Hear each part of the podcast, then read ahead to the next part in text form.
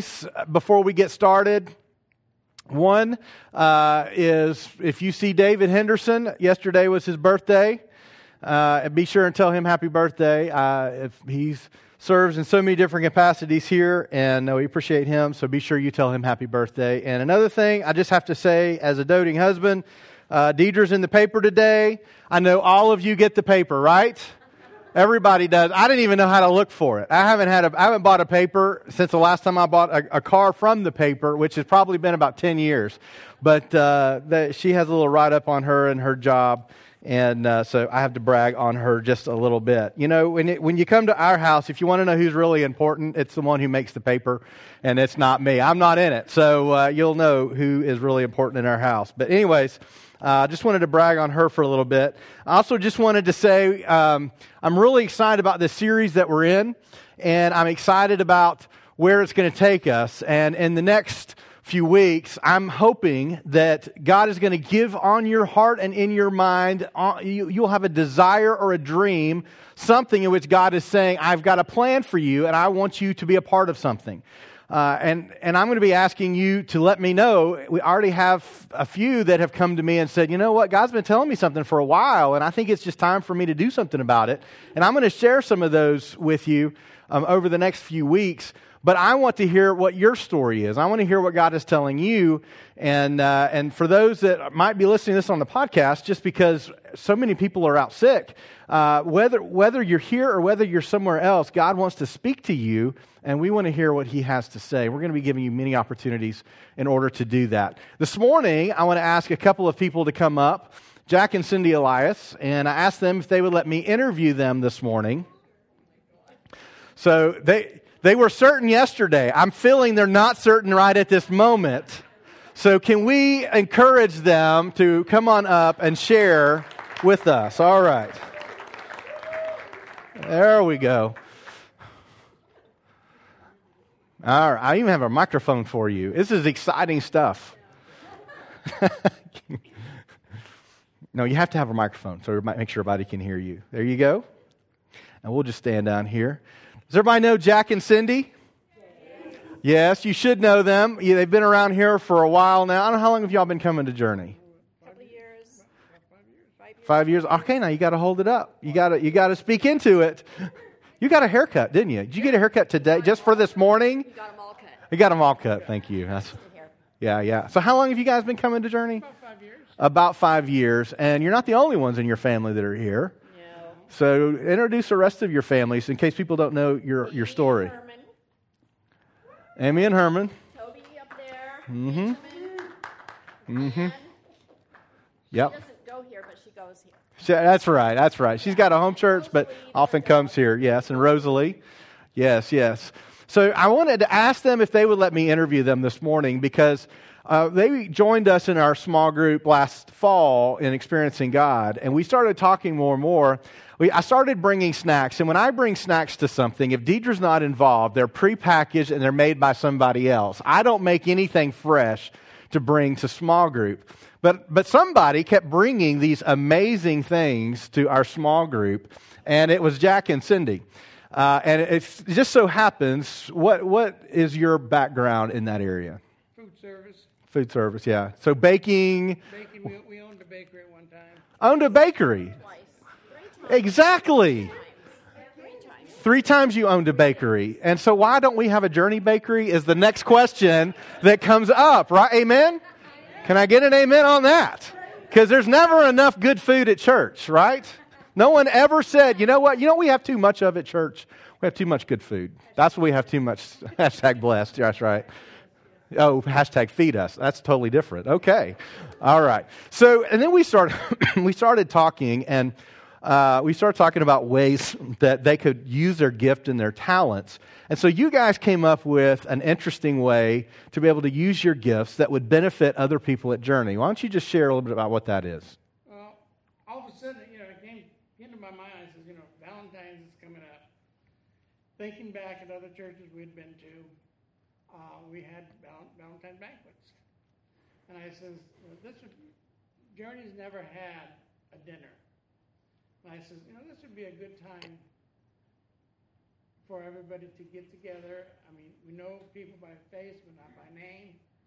Um, and we're probably one of the oldest couples there. And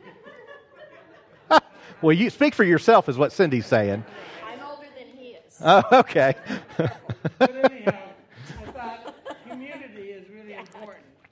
And I think, I'm hoping that this will just be the beginning of many What's next to come? next to come, yes. Yes, yes. Okay, so so Valentine's banquet. So typically that means you've got to have a significant other. Is that the case? And not necessarily. No. Okay. Who, who so who is the Valentine's banquet for? It is for all the adults at Journey Church. Okay. Couples, singles, friends, neighbors. Okay. You don't have to be a couple. Okay. And and your hope in doing this type of event, you shared a little bit, but what is, what is your hope in this kind of event so we can eat? No, so, so we can get to know one another. Uh, most of the time, you know, people come to church, they're here for the service or after the service, they run out to their car, and people don't get a chance to visit with each other and have that uh, have that community. And I think it's really important because we've been in churches that we've lingered and met people and all became one big family. I think it's really important. Yeah. Yeah, absolutely. Absolutely. We had, it was called a linger longer. linger longer. okay, all right. Well, so how, here, let me let me say some ways that you can plug in and get involved in the banquet. When is it? It is this next Saturday, 5:30. 5:30. We need a head count. Yes, today. please, please, today. please. We're shopping tomorrow. Yeah. All right. So many of you have already signed up. If you haven't already signed up, you, today's the last day to sign up because they're buying food tomorrow. Now, some ways that you can sign up are out in the lobby and the on the little iPads in the middle of the room. You can sign up there. You can go to your phone. And if you go to our website on the events, you can see the event and you can sign up there. Or you can go to journeychattanooga.com forward slash sign dash up. And they, all of our signups are on that page. you you can go sign up there. So, so can you give us just a, a hint of what's going to be happening there um, beyond that we're going to feed our face with some amazing food, I think we're going to have some music. some music, and we're going to have some other fun stuff that we're going to do, maybe some games and prizes and things like that. Right? Okay. And how, and is it and how much does it cost? Five dollars a And- person, and it's going to um, Awaken. And okay, so five dollars per person. All those proceeds are going to go to help fund Centrifuge um, for this summer. Additionally, we're to we're asking our students to come and help. I don't know if y'all even talked about this yet. We want our students to come and help and help serve and help do some childcare.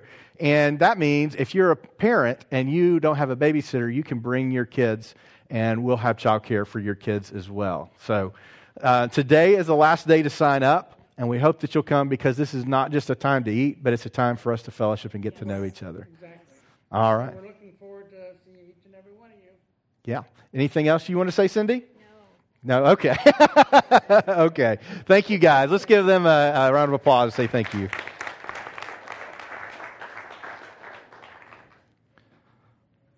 All right. I do hope that you'll show up. It is a lot of fun when everybody shows up. And even if you don't have a significant other to bring with you, we're not going to be talking about a bunch of sappy stuff. Uh, you're going to feel absolutely comfortable. It's going to be fun for everybody. It's just the occasion for which we can get together. And I forgot to ask, and, and we're making spaghetti, right? Spaghetti. So homemade spaghetti for everybody. So be sure and do that today because t- once the food's bought, you're out of luck um, because we're not going to hopefully have a whole lot of leftovers. All right. Thank you, Jack and Cindy. Um, we appreciate that, and I'm looking forward to spending time with everybody next Saturday. So that will start at 5:30. We'll be done by 7, 7:30. We'll be done if you've got other plans that you need to go to. Okay. Um, I want to continue in our series on next. And last week, I shared some of the uncomfortable realities about pursuing your next. And one of those uncomfortable realities is that if you're going to follow Jesus, he is going to lead you into the uncertain and the unknown. It's the reality of following Christ. Christ does not desire to leave you where you are. What we began to talk about our first week is that Jesus will meet you right where you are, no matter what's going on in your life, where you've been, what you're going through. He will meet you right where you are, but He loves you too much to leave you there. And if we begin to embrace that simple concept that He loves us too much to leave us there, then we have to ask eventually the question if He's not going to leave me where I'm at, where's He going to take me?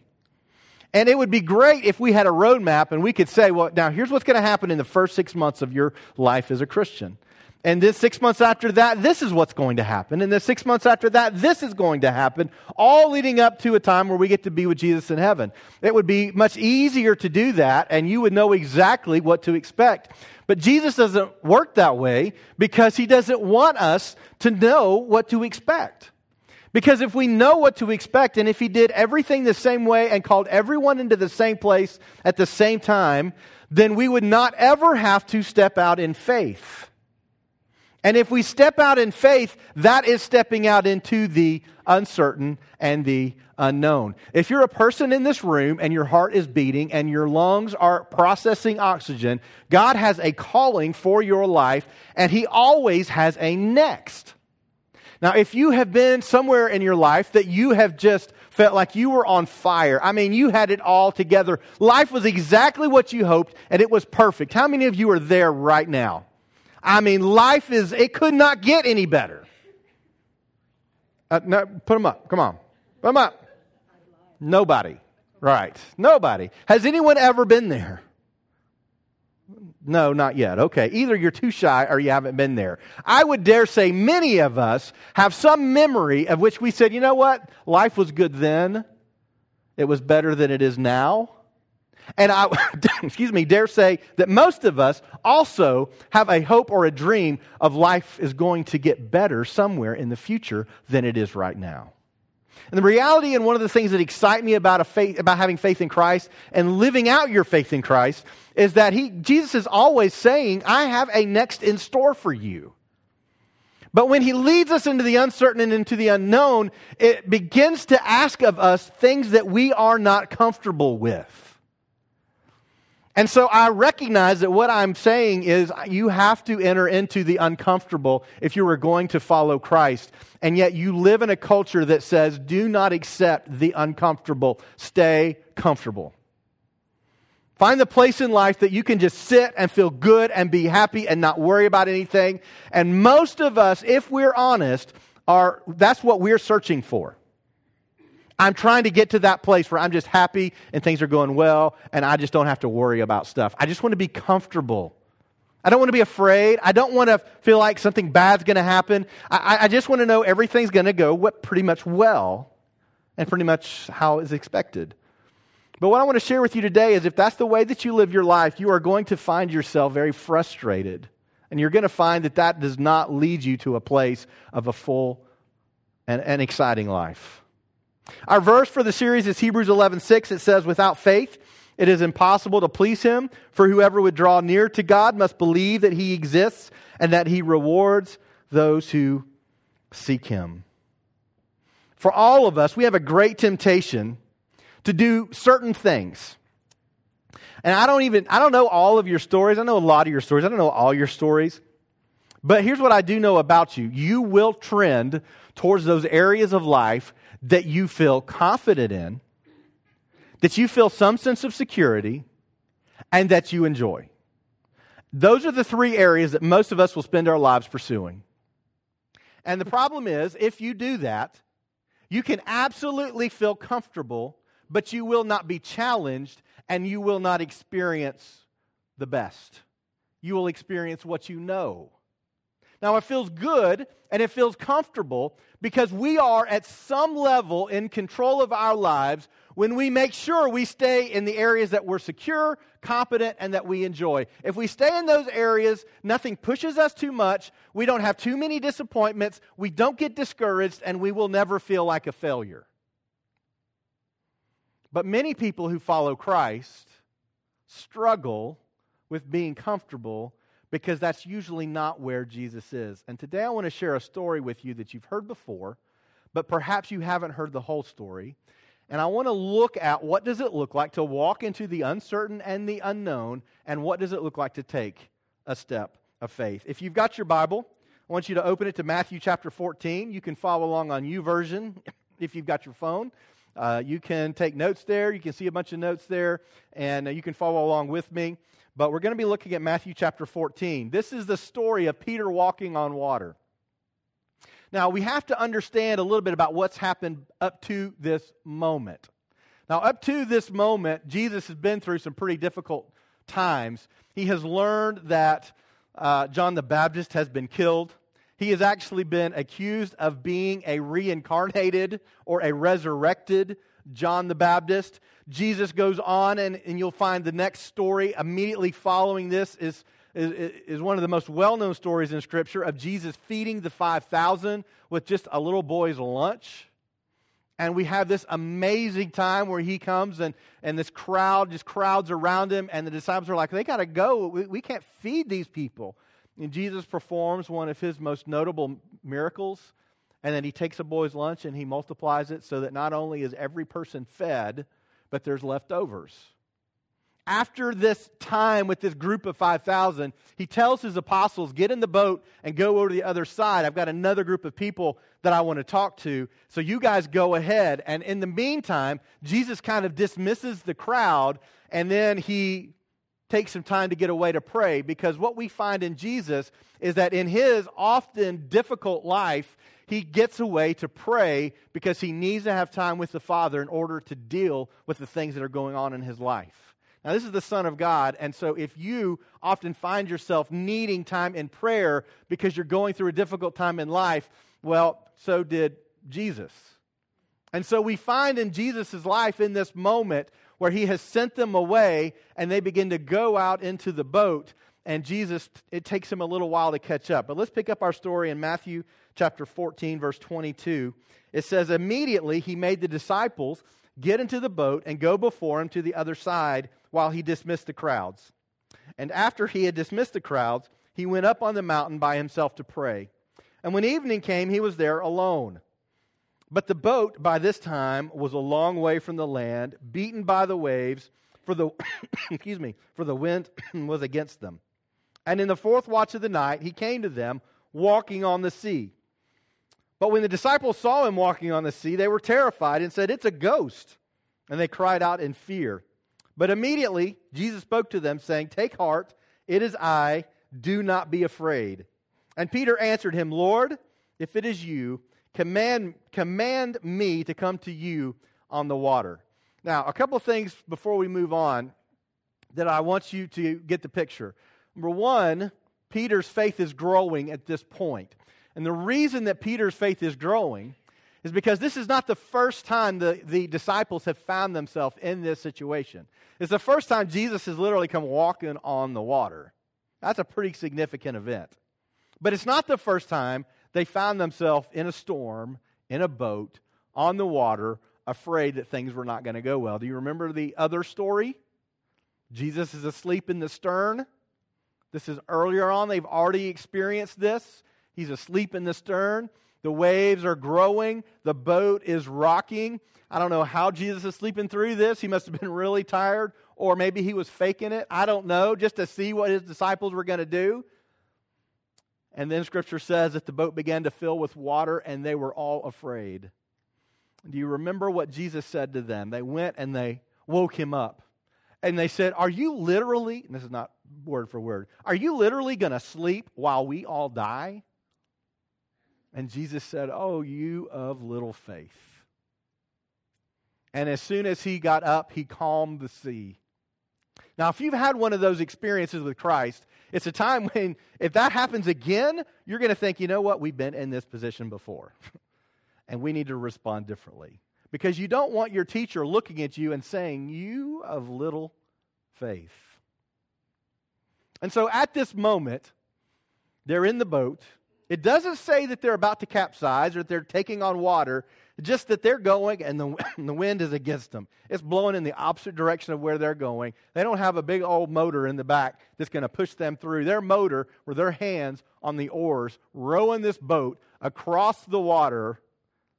And yet here comes this person just walking by, which does, for an outward observer, have a certain comedy to it. You can just imagine these guys in the boat and they're just sitting there side by side, sweat coming off their brow, and they are rowing. And And here's this guy just walking across the water. Now, wouldn't that be fun? Let's pick up the rest of our story because there's much more to this story than you've probably heard. In Matthew 14 29, it says, He said, Come, after Peter said, Let me come to you. He said, Come. So Peter got out of the boat and walked in the water and came to Jesus. But when he saw the wind, he was afraid, and beginning to sink, he cried out, Lord, save me. And Jesus immediately reached out his hand and took hold of him, saying to him, O you of little faith. Well, he's heard it again. Not probably what he was expecting to hear in stepping out of the boat. O you of little faith, why did you doubt? And when they got into the boat, the wind ceased, and those in the boat worshiped him, saying, Truly, you are the Son of God. Now, I just want to back up here for a minute. Because while Peter's doing this, all the other disciples are watching. Now, interestingly enough, we actually have video of the disciples' response as they watch this happen. You didn't know we had video. We actually have video of the disciples as they watch this. So, I don't know that that was their actual response, but I'm pretty sure I would have been doing that. Oh man, Peter is trying to show us up again. And then when you watch him go out there, I can imagine just their eyes getting wider. He's walking out and then he's thinking, Oh, Peter. Oh, Peter, come on. All right. So that's not, he's not really a disciple. You can take that off. But you get the point. Now, all of you, if you've been in church for a while, have heard a sermon on this passage at some point. And typically, this is how those sermons go God wants you to get out of the boat, but when you do, what are you supposed to do? Keep your eyes on Jesus, or you're going to sink.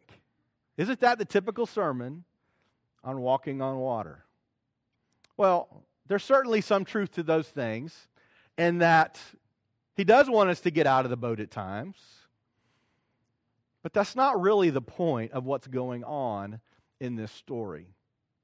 Jesus, up until the time that he is betrayed, tried, crucified, and resurrected, up until this time, everything he has done, he has done to prepare the disciples for a time without him. They are in training constantly. Now, Jesus would, at, from time to time, say things that were not exactly feel good. For example, oh, you of little faith, why do you doubt? he also told Peter later, Get behind me, Satan, which are pretty severe words from your teacher and friend, someone who is trusting you to carry on the message once they're gone. But Jesus was preparing them, training them, letting them know things are going to happen that you cannot control, and you're going to have a choice in that moment whether you will live by faith or you will live by your ability to be confident and secure and comfortable and feel like you've got everything together. And the truth is, most of our nation, most of our world, in some way, is trying to get to this place of comfort. And what Jesus is trying to do is to pull you out of that. But we resist because it is in our nature to want to be comfortable. That's the typical sermon. But there's much more to the story. If you if you are going to follow Jesus, it will take the faith, excuse me, it will take faith you will have to take risks, and there will be storms. If you're going to follow Jesus, these are inevitable. You cannot follow Jesus without these things because he takes everyone through them for a purpose. Now, some of you need to hear that this morning because some of you have been through storms and you think it's totally your fault. And if God loved you or had you not screwed up, you wouldn't be in the storm right now. And it's easy for the disciples to also feel the exact same way. Guys, if we had just gone a different way, it, we, life would have been different. But yet Jesus sent them here. He sent them into the storm by themselves. This is one of the reasons that so many people can, come to church every week and not experience Jesus. Because church somehow fits into a comfort pattern of life. I'm comfortable there. I, I like the, the music or the teaching or the environment or they're good with my kids or whatever, and I like and I feel good when I go. And so many people are approaching and trying to get that, that feels good thing, and they go from place to place until they feel better about the last place that they were at, but they don't experience Jesus because Jesus is often in the storm, not where we're feeling most comfortable. Now, I know this is not the kind of thing that draws lots of people because what people want to hear is that you know what God wants for you? God wants you to just be happy. That's what we want to hear. And that message is a, a prominent message in many in the Christian faith. The problem is, is that the word happy is so subjective that there's no way to use that word and have a universal understanding of it. What makes you happy is someone else's misery. So for me, if I get to have a day to do absolutely nothing and sit on the couch, I absolutely love it. For you, some of you, to sit on the couch all day is absolute misery. Now, if I do it more, do that for more than 2 days, if I sit on the couch for more than 2 days in a row, which is why at the end of a vacation I'm usually like I'm ready to go. I'm ready to go. Let's get moving. I start pulling out my laptop, I start thinking about things, you know, if I sit for too many too long, then I, my happiness turns to misery. And so the problem is, is when we say we are just going to pursue happiness and God wants you to be happy, is that every person in the room will interpret that differently based on what they think will make them happy. And if you haven't figured it out by now, many of the things that we think are going to make us happy end up disappointing us down the road. And enough of those things happen that we thought, this is the thing that's going to make me happy. Enough things happen, and all of a sudden we begin to question whether God actually loves us. Why am I not happy? Why is life not good? I don't understand. I've been doing all the things I'm supposed to do. I've stayed in my areas that I'm competent in. I've stayed in the areas that I feel secure in. And I've done the things that I thought would make me happy. And yet I'm not happy. Why am I not happy? What ends up happening in a Christian's life is these will lead to two very disturbing trends within your life. One is discouragement, because you will begin to question whether you can truly be happy. You will also truly begin to question whether God loves you because you know someone who is seeing Jesus in the storm and they are full and they are fulfilled and they are experiencing joy and they are in love with Jesus and they talk about how much Jesus loves them and you begin to ask yourself, why does Jesus love you and you have all those things, but I don't have that? Does Jesus not love me too? That's where we go with this when we make our life about the pursuit of happiness, trying to avoid the storm, trying to buy into the idea that what God wants for me is to be happy. And what we find is that, that God's idea of happiness for his followers is wrapped up in one thing and one thing only being in the presence of Jesus. See, when we try to fill it with everything else, it's about me rooting on my favorite team, which, listen, you guys are going to root on your favorite teams today. I, my, you know, I don't have a dog in this fight today. I, you know, I don't really care who wins. All right? I know everybody's supposed to hate the Patriots. I really don't care who wins. I mean, sounds like there's some dynamic testimonies of, of people, uh, you know, that are going to be playing this game, and I'll probably be rooting for them. But to be honest, I don't care who wins. I don't really care. Amen. Amen, to that, right? That, except for everyone else who's rooting for a team in here. They don't amen that. See, we get excited about all kinds of things in life. And it's not that God doesn't want us to get excited about all kinds of things in life. God wants us to enjoy every wonder that He has created for us to enjoy in the world. His desire is not for you to be miserable in every area of your life except in your spiritual life. God wants you to experience the wonder of His creation. He wants you to experience the wonder of relationships with people. he wants you to experience all those things that you can get out of life, but He wants the main thing to be in his presence. That is what we seek for true joy. And so when we are pursuing happiness, we are staying in that boat. And many times, we are missing Jesus. What Peter was learning is this that it's always better to be out of the boat and in the storm with Jesus than it is to be in the boat without him.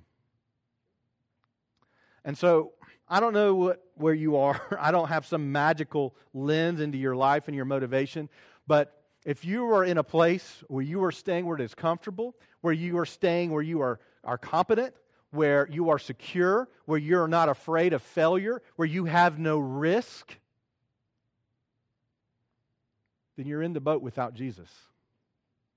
Because the second thing that happens when we pursue anything other than Jesus is not just discouragement, but it will, for the Christian, lead to depression. That's why so many Christians are depressed today. Now, there are lots of reasons for depression. Some reasons for depression have nothing to do with circumstances or, or what you're going through in life. Some reasons for depression have everything to do with how your body's made up. And it's quite honestly the fact that we live in a broken world and God's creation has been corrupted and our bodies don't always function the way they're supposed to. But many, many times for Christians, they reach the, a level of depression because they begin to cease to believe that God wants to be at work in their life. Because He's beckoning them,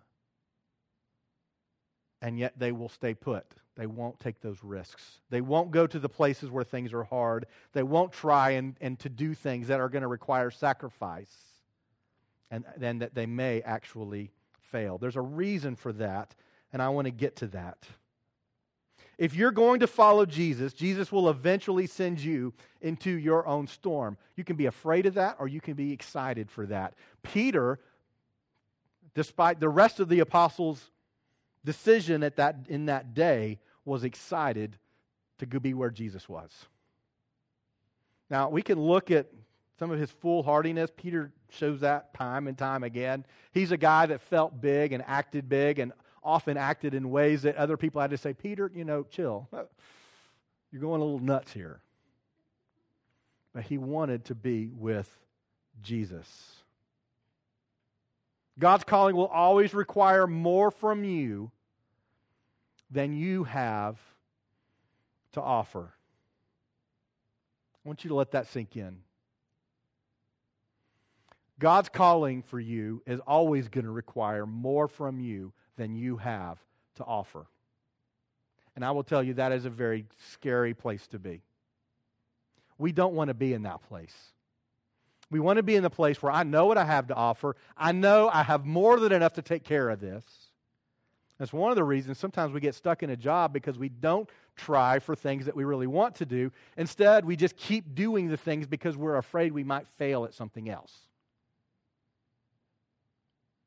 Great things in life do require great risk. For some of you, it has nothing to do with the job, but you're sitting next to a person that you're absolutely in love with, and it took great courage and a risk to ask them out for the first time. Amen?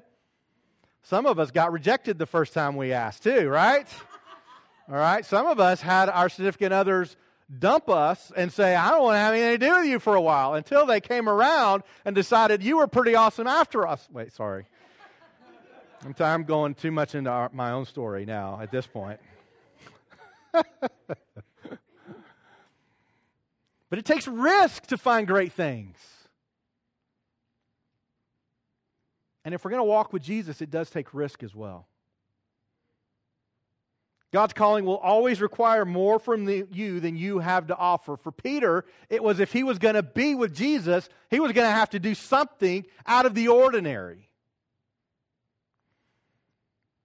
But if God calls you, He will give you the grace you need to fulfill it. This is one of the great mysteries of the Christian faith. This is one of the great mysteries of fulfillment when life can be difficult. And that is to follow Jesus, we must abandon the secure and comfortable, and we have to follow in faith.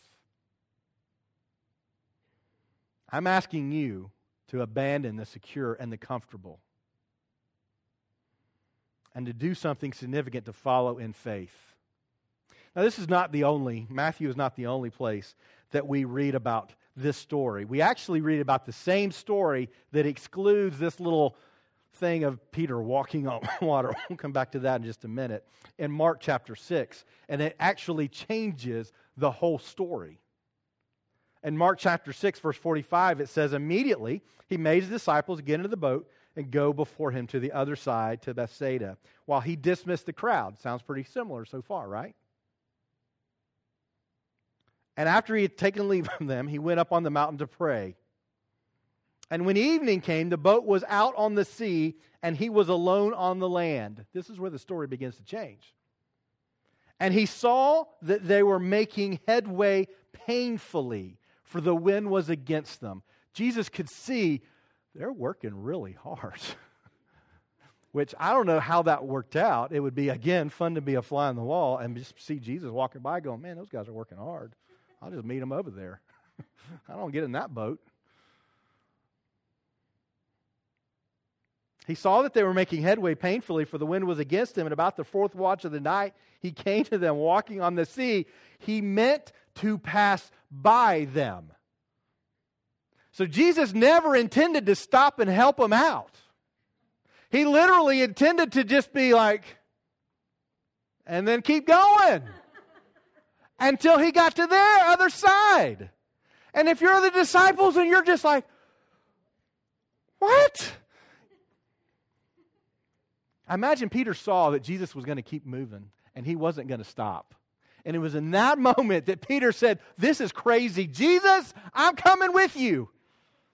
Where you're going, I'm coming with you. If you will, just tell me, and I will come and walk with you on the water.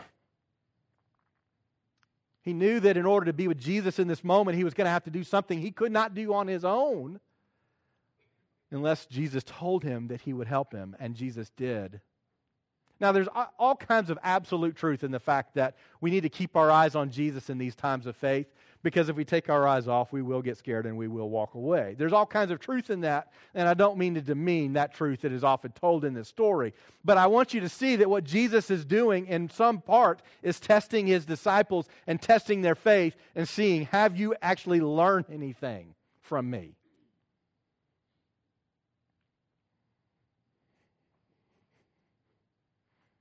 But when they saw him walking on the sea, they thought it was a ghost and cried out. For they all saw him, saw him and were terrified.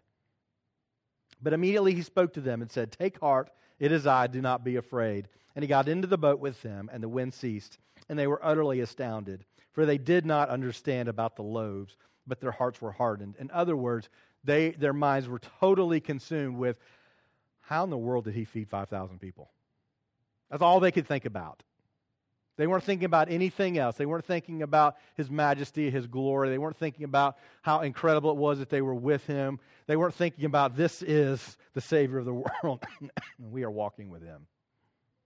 We just don't understand how in the world did he feed those 5,000 people. That's what was on their minds, but not Peter's. But not Peter's. One of the truths of this story that I, I find quickens me to my core when I think about it is I just wonder how many times are we going nowhere because we aren't where Jesus is? How many times are we in the boat working hard? Hard, we're working. But that's not where Jesus is, and we're not making any headway. The truth is, Jesus was there all along. But they had to go to him. How many times are we going nowhere because we aren't where Jesus is? Is it possible if you feel in your life right now that you're going nowhere because you're trying to do everything in your own way? In the ways that you feel competent, that you feel comfortable, that you feel secure, that you feel like you won't fail. But that's not where Jesus is. Is it possible, even within the church, that you can come every week, that you can serve, and still feel that Jesus is not there with you? Is that possible? Yes, it is possible. Let me tell you, it's possible to pastor a church and be in that place. Because Jesus doesn't reward our activities, He rewards our faith and our pursuit of Him. That's what Jesus wants for you. That's what Jesus wants for me. It's one of the reasons that you can come and be absolutely empty and be, yet be participating in everything that the church provides. Are you where Jesus is? I think it's very easy if you are a person who serves in many roles here or in any other church. We've been in ministry now for almost 25 years, and every place we've been, we've seen it. Although I don't know that I've seen it as severe as I've seen it right now in the church. I don't mean I don't mean journey. Certainly, we feel the effects of it, but I, I mean in churches in general, all all over the place, in which people will regularly come to a service, but yet feel absolutely empty and without Jesus. How is that possible? And one of them is what I believe is the most damaging message in the church today is that God wants you to be happy. I believe that is the most damaging message to the gospel of any other message that is out there. This is the same message that leads to the name it and claim it movement that says, you know what God wants? He wants you to claim wealth and prosperity and fame. And if you claim it, He'll give it to you. And yet, there are so many people in the world that love Jesus with their whole heart, and they are one meal away from starvation. It's that message that tells us, you know what? It's not about me giving of myself. It's not about me sacrificing. It's not about me giving everything I have just to be with Jesus so that Jesus will make up for all the stuff that I don't have myself. I'm just going to do what I know I can do. And it leads to emptiness. And the reason that I think we see it more now than anywhere else is because that's the message people want to hear. And you can build a church with that message. Let me tell you, you can build a church with that message, but you can't build followers of Jesus with that message. And if we're not following Jesus, it really doesn't matter how many times you go to church. Because what Scripture tells us is there's a lot of people who are going to stand in front of Jesus on the day of judgment, and he's going to say, I never knew you. I've always been confused by that verse, thinking, who in the world is going to waste their time talking about Jesus and yet not really know him? And it's not that anyone sets out to do that, but we embrace a message that is not Christ's. That's why we don't preach many, me either. Don't preach many sermons on picking up your cross and following Him because nobody wants the picture of being nailed to a cross. I don't want that picture. I don't like that verse. And yet, that's where Jesus is. So, it is possible to be very religious and yet not know Jesus. And that is why there are so many empty Christians today. And it is not because Jesus doesn't love them. It is not because Jesus is not just as much at work today as he was back then. It's because we're asking him to be someone we want him to be rather than letting him be who he is and becoming the people he's calling us to be. Now, should I go into a guilt trip? Oh, why not? But guilt trips don't work, do they? Name one person in your life that their guilt trip that they regularly give you leads you to change. It doesn't, does it? It entrenches you. Like, no way. I'll do whatever, you, just get you off my back, but I, I'm doubling down. Because we don't like guilt trips. Guilt trips don't work. My point here is not a guilt trip. My point is there's a way to know Jesus, and there's a way to think you know Jesus, but to miss him entirely. And my hope is that you will not miss him at all.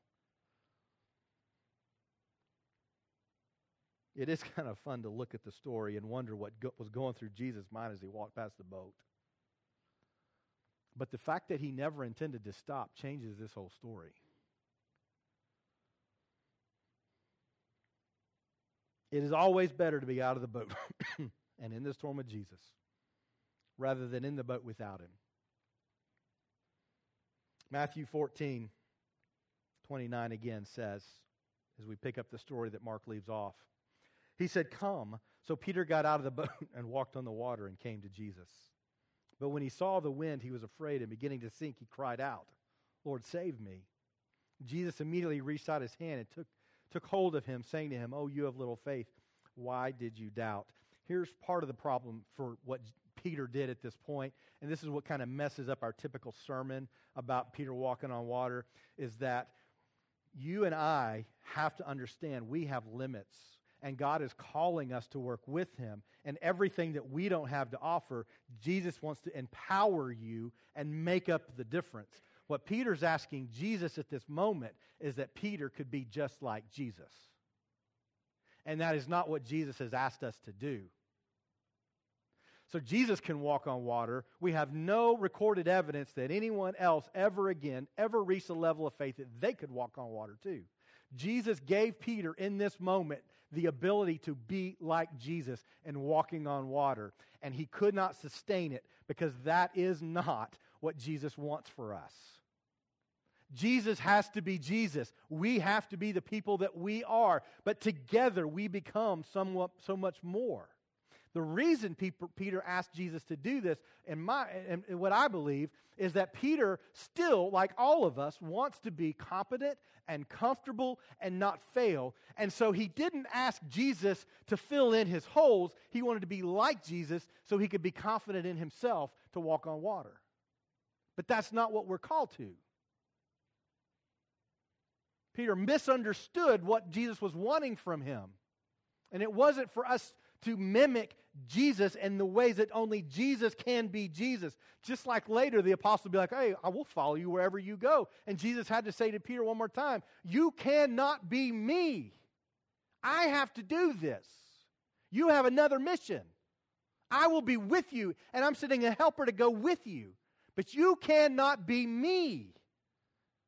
And Peter, like myself, rarely gets the lesson the first time. Peter asked Jesus to let him do what only Jesus could do. And that temptation will follow all of us because we will want to feel confident in and of ourselves. And we don't like to act in ways that we don't feel confident. One of the things that I'll hear when we talk about needs within the church that drives me absolutely batty, I don't know anyone in this room has said this, but I've heard it many times before. And it is whenever there's a need within the church, someone will say something to the effect of, I just don't feel led to serve in that way. Do you know whenever I hear that, I want to pick up a long nail and jab it into my head? Every time I hear that, it's like nails on a chalkboard for me. And then I look at other people that go around and pick up trash, and I think, I know they didn't feel led to pick up that trash. Or go change your little kid's diaper. That I don't know what you fed them before you brought them here but they can smell it three, you know, streets over. I know they didn't feel led to get up that morning and say, Jesus, by your grace, I'm going to go change some diapers today, although that's what they did. And sometimes, and, whenever I hear that, I just don't feel led to do that. Usually it's because it's going to require sacrifice and there's a risk of failure. Now, there is a lot of truth, and I don't want to get off into the, the wrong rabbit hole here because, and we'll talk about this later, there's a lot of truth, and that God has engineered you in certain ways to perform certain roles in the church. And if you're a foot, you ought not be trying to be a hand. All right? So there are some things that you should feel absolutely vindicated in saying, that's not, that's not how I'm built. But oftentimes it's people that aren't seem to be f- performing any function at all in the church. They just don't feel led. I think, ah, really? Because there's a lot of things in life that I do that I don't feel led to do. Like clean up the house, like do the dishes and do the laundry. And now we've got to go, it's time to start pruning back stuff out in the yard. Some of you love that stuff. I don't love it. I love the results of it. I don't love doing it. There are lots of things in life that we just have to do. If you go to your employer and say, you know what, I know you've assigned me this task, but I quite honestly just don't feel led to do it. What's going to happen? Be, that's right. Be, they'll feel led to give you your, your walking papers, right? Now, it's not that you need to come to church and be miserable, because wouldn't that be a good sermon? You, if you just come here and if you want to be spiritual, you do every miserable task you can think of and praise Jesus, you might be saved. I mean, wouldn't that be a wonderful message? That is not the message of the gospel. However, there are times that we have to recognize to go into the storm is to go into a place that I would never choose to go on my own. But Jesus is calling me there.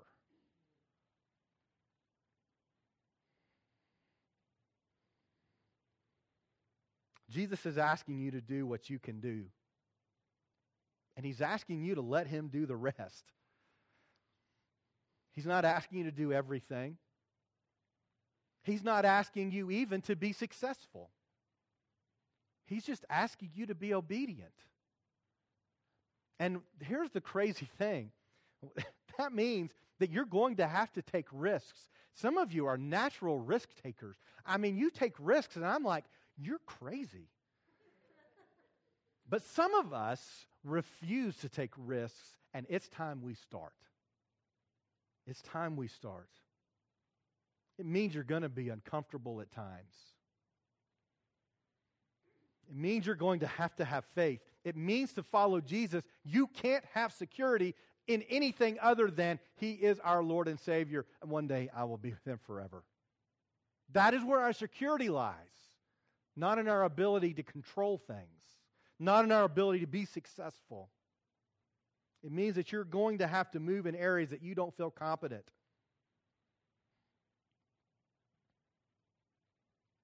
Whether you, you believe me or not, whether you accept this call or not, Jesus is going to lead you into a storm because that's part of Him not leaving you where you are. What will you do then? Will you simply be in the storm and be like the disciples in the first story where the boat's taken on water and they're just like, Jesus, are you just going to leave us here? Maybe you're in the second story and you're the apostles and you're just working as hard as you can. I don't know. I don't know what the answer is. I'm just going to I'm going to work until I until we get there. I mean, it may take us forever, but I'm going to work until I get there. Or it may be that he's beckoning you to say, I want to be with you. Follow me. And I will empower you where you are not able to do this on your own. Paul talks about it like this in Ephesians 3. Now, to him who is able to do far more abundantly than all that we ask or think, according to the power at work within us, to him be glory in the church and in Christ Jesus throughout all generations, forever and ever. Amen. There is power at work within you. Jesus said, I'm sending the Holy Spirit, and the Holy Spirit's going to do all kinds of amazing things within your life. I'm just asking you to take hold of that and experience it for yourself because once you experience it, then you're okay with risk. You're okay with faith. You're okay that you may fail. You're okay that you don't have everything to make this work right because you have Jesus with you and you're going into places you never would have gone before. I can't tell you how many places I've been in my life only because of Jesus. I never would have gone to those places and yet they add up to a full experience with Him. When we finish our story in Matthew 14, I did not want to miss this point. 1433 Those in the boat worshiped him, saying, Truly, you are the Son of God. And let me just say, this is the treasure of what I'm talking about. This is the treasure. Because once you experience the power of Christ in your life, you will have joy and you will want to worship. And this understanding of happiness is far different than our cultures.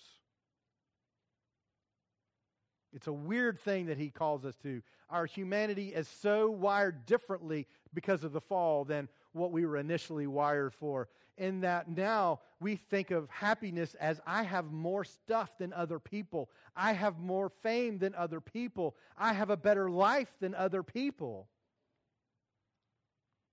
And yet Jesus says, Gosh, no, no, no, no, no, no. That, that just leads to misery.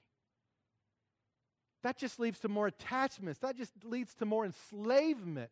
That just increases your fear of loss. No, no, no.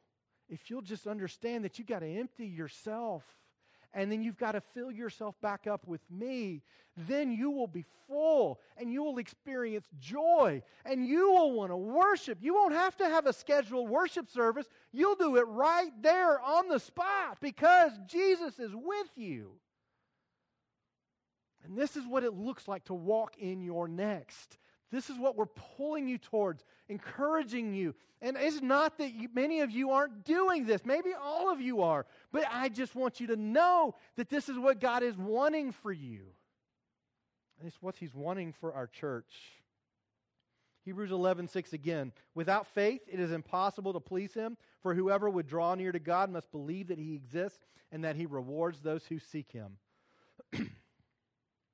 I want to I want to close with this but just an invitation to join Jesus in the storm, to experience his power, and to experience his joy. Now, some of you are already halfway there because you're in the storm, right? You're already in the storm. Now it's what is your response to the storm? Most of us will do everything we can to escape it. We will paddle for security immediately. But what if Jesus is sending us to the other side? Some of you are already halfway there. You just got to find Jesus in the storm. You got to reach out to him. And I will tell you from my own personal experience, sometimes that means in very insecure ways. Like, Jesus? What now? I mean, I have no idea. But when we seek him, we find him. And if you are in that storm, then He is waiting for you to seek Him, and He will be there to fill in all of the holes that you have. Now, as a church, we do want you to imagine you're next here in this place with these people. And I, I so appreciate the Elias's willingness to serve all of us so that we can get to know each other better. I, I believe that every one of you has something to offer the community that builds up and encourages the community. I absolutely want you to do that. That's why every time, if you're going to be a regular attender, we want you to also be a regular server. Not because we just want free, free labor from you, because that is part of walking with Christ. And let me just say this real quickly. There's also a difference in approaching service and the way that we're talking about today, while you are putting yourself out there in ways that you don't feel competent and you rely on Jesus to come behind you, there are two, there are more than two, but there are two primary ways in which you can serve. One is, I have a responsibility, I will fulfill it. That's very exciting. That makes us in that ministry go, wow, you're fulfilling your commitment. Praise Jesus. And what I know is, is that you're wearing yourself out doing that. You're getting tired because it's not filling you back up. You're giving out, but you're not being refilled. The other way to serve is to say, I am putting everything I have into this. I'm even going places I don't even know that I can do this. I've got, I'm, I'm working with these kids, and I'm going to teach them this lesson if it kills the both of us. But there's a difference in saying, I've got to teach this lesson. I'm going to show up and fill up my hour, and saying, I am going to let these kids know the truth about Jesus. There's a difference. One fills as you empty, and one just empties. We see people all the time come in and fade away because they come in to fulfill a commitment and they're not putting everything they have into it. They're not experiencing Jesus in their service. And I don't care what it is. Let me tell you something.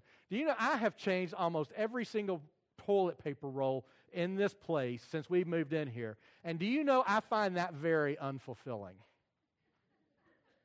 But by golly, I'm going to change those rolls for the glory of Jesus Christ and make sure you got toilet paper. And women, man, I'm serving you a lot because you use a lot more than the men do. And men, that's not a compliment. That is not a compliment. Please use the toilet paper for crying out loud.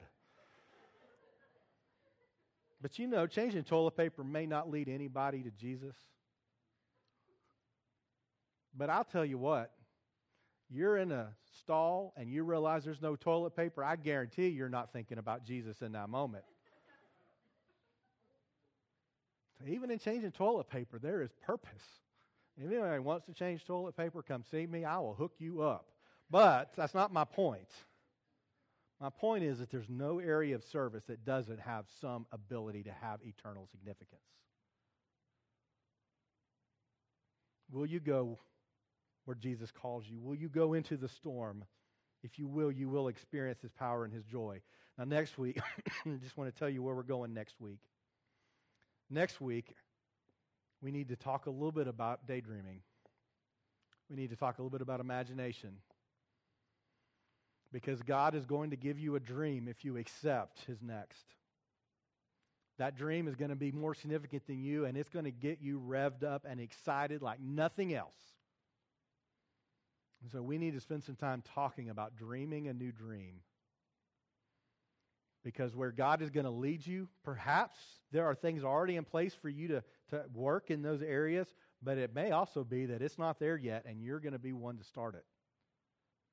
We need to dream a new dream. I'll tell you, I have never in my faith and in my life been more excited than when I am on fire and on purpose pursuing the dream God has given me. I want to tell you something. He's got a dream for you. We're going to talk about that next week. I want to pray with you. If you're one of our guests today, we occasionally do a little 10 minute thing after. I know I'm coughing up here. It's like the residual of the flu. I'm, I'm uh, you know, germ free. I just have a nagging cough. So if you're afraid to come up and get near me, I'm not going to make you sick, I don't think.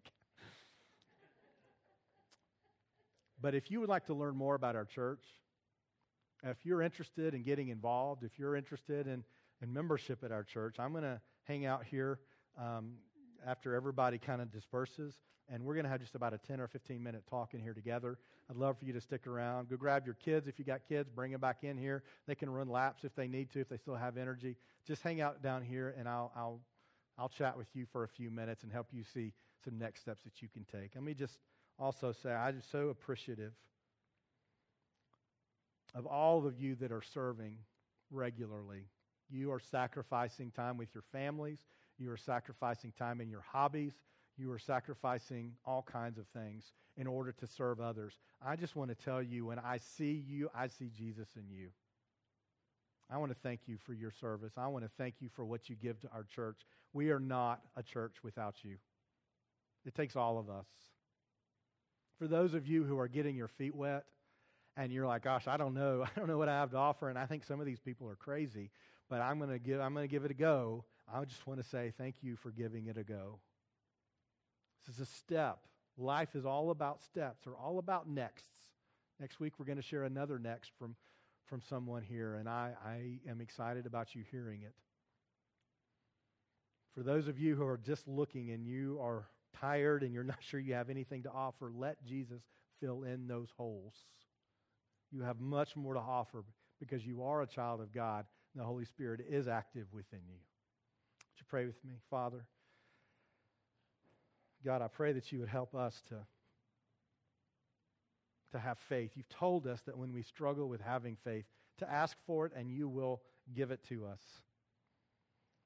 I pray for those in this room and they are exercising faith. They are in the storm and, and they are just not sure if they're going to be able to make it or not. God, I know they can make it. I know that they can get there. They're working hard on those oars and they are just they just need to look for you. God, I pray for those that are in this room and they are they have been thinking about walking with you for so long. They've seen so many bad examples and they're just not sure that that you're the answer to all of their prayers. But God, we know, we know that you are. No matter how many bad examples are out there, you are real. You are alive. You are still calling us. Father, help us to have faith. Help us to get out of the boat in the storm and to walk with you, not trying to imitate you or to be just like you in the ways that only you can be you, but God, that we can walk with you and we can be empowered by you. I thank you for your love and your grace. I thank you for all the times we mess up and you welcome us back. I thank you for the mercy that are new, that's new every single day. I pray that you would lead us all into our next. One that is exciting and full of promise, full of things that will change the world and change the kingdom, at least that, that we're around. And I thank you most of all for your son who died on the cross for us. It's in his name that we pray. Amen.